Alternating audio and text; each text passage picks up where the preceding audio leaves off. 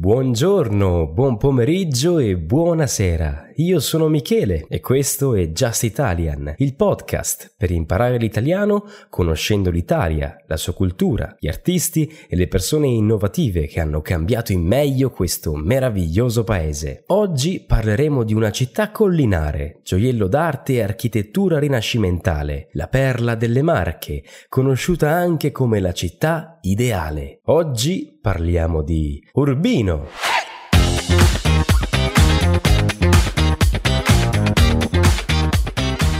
Vuoi accedere a tutte le trascrizioni e non sai dove trovarle? Vai su patreon.com slash justitalian.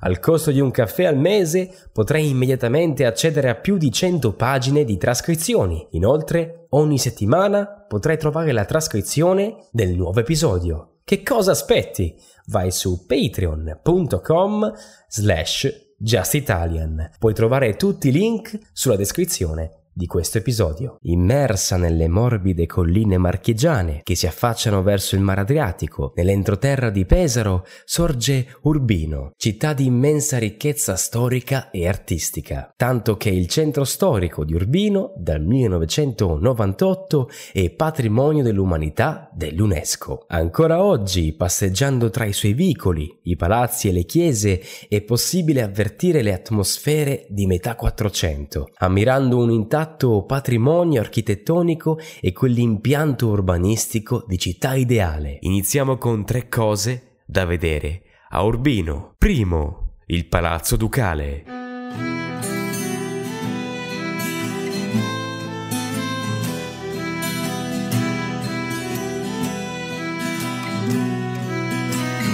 Il Palazzo Ducale è molto più di un semplice palazzo. È una piccola città fortificata fatta costruire da Federico III da Montefeltro a partire dal 1444.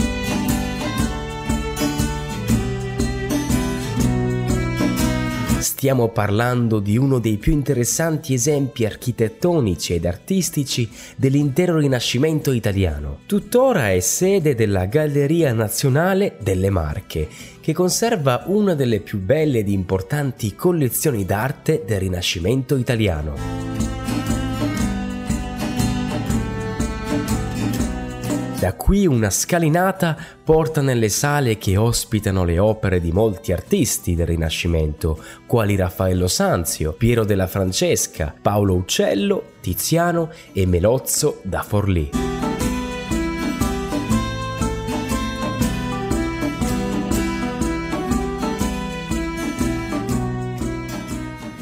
Secondo, la casa di Raffaello.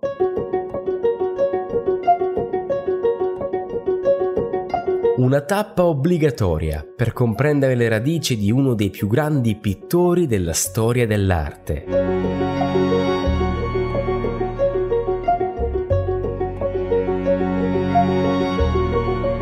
Questa casa nasce infatti il famoso pittore Raffaello, il 28 marzo 1483, il luogo dove passa la sua infanzia, formandosi nella bottega del padre, Giovanni Santi, oggi situata al piano terra e usata per mostre temporanee. Il museo custodisce anche opere legate alla vita di Raffaello e al suo tempo. Al primo piano ci sono copie dei suoi dipinti e vari omaggi di altri artisti al grande grande pittore di Urbino, un posto davvero suggestivo che vi farà entrare nel mondo dell'arte.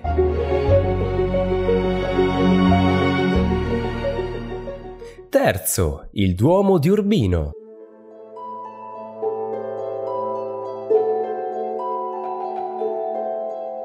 Nei pressi del Palazzo Ducale sorge il Duomo di Urbino, fondato nel 1021. Una parte molto interessante del Duomo sono le grotte in cui si trovano quattro cappelle e il corridoio del perdono, dove secondo un'antica tradizione di Urbino ci si assicurava il perdono dei peccati percorrendolo durante il lunedì di Pasqua.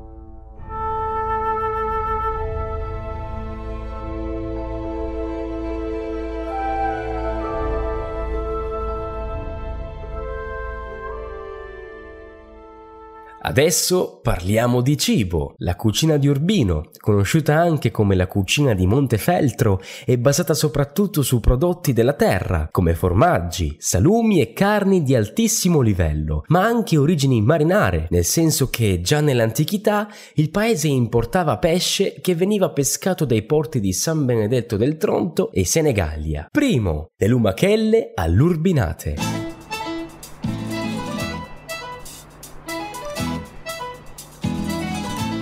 Le lumachelle all'urbinate sono un formato di pasta fresca fatta in casa. Questo tipo di pasta molto particolare, a forma di cilindro con righe sull'esterno, viene servito in brodo, che a sua volta è insaporito con rape, verze e pomodori soffritti nel burro, insieme ad animelle di pollo o salsiccia. Le lumachelle sono collegate anche con il mondo religioso dei conventi. Sembra essere confermato anche dai nomi dati a questa pasta. Le Ave Marie erano le lumachelle piccole, adatte alla cottura in brodo, mentre i pater noster erano lumachelle più grandi da cuocere come pasta asciutta con un sugo a ragù. Secondo, la crescia sfogliata.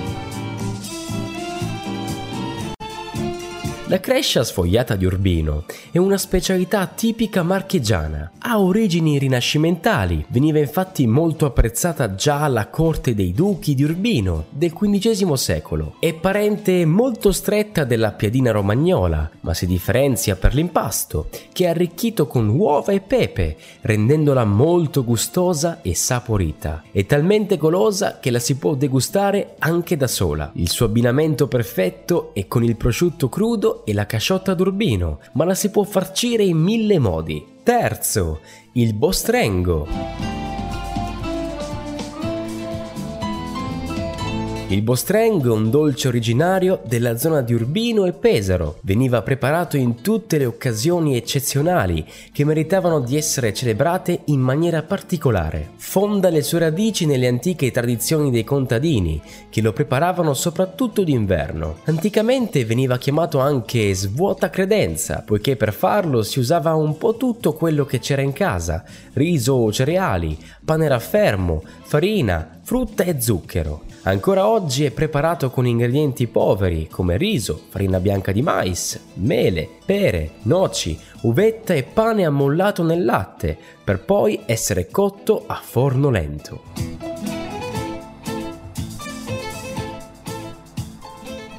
Conosciamo adesso tre curiosità su Urbino. Primo, la festa dell'aquilone.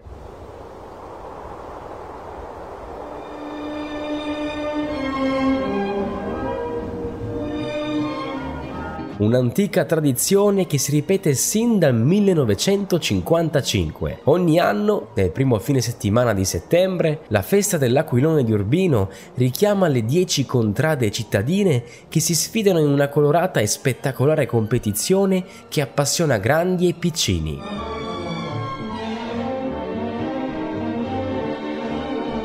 Draghi cinesi, alieni, balene ed enormi autobus a fiori si sfidano per l'idea più originale e dal giovedì alla domenica laboratori per bambini, tavolate gastronomiche e musica accompagnano questa festa fantastica.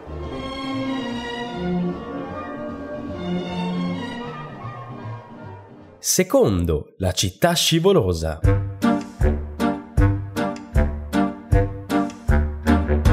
Costruita su un colle, le strade di Urbino sono ripide ed d'inverno anche scivolose. Essere posizionati sui colli dava sicuramente dei vantaggi, ma in inverno, con la pioggia, la neve e il ghiaccio, alcune discese particolarmente ripide rischiano di diventare difficoltose. Così non è raro trovare ai lati dei vicoli dei caratteristici corrimano in ferro battuto, utilizzabili da chiunque abbia difficoltà a camminare in queste salite e discese scivolose.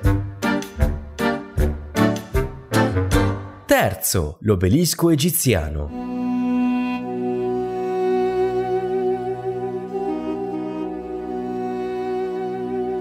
L'obelisco di Urbino è uno dei 12 obelischi egiziani originali in Italia, situato in Piazza Rinascimento e ritenuto gemello di quello di Piazza Minerva a Roma. Proviene da un tempio di Iside, in Egitto, ed esalta il faraone Ofra, 595 a.C. collocato inizialmente al Campo Marzio a Roma, viene spostato a Urbino solo nel 1737 per celebrare Papa Clemente XI. Siamo così giunti alla fine di questo episodio. Se il podcast ti è piaciuto e vuoi accedere alla trascrizione di questo episodio, vai su patreon.com slash justitalian. Puoi trovare tutti i link sulla descrizione di questo episodio. Alla prossima, ti aspetto.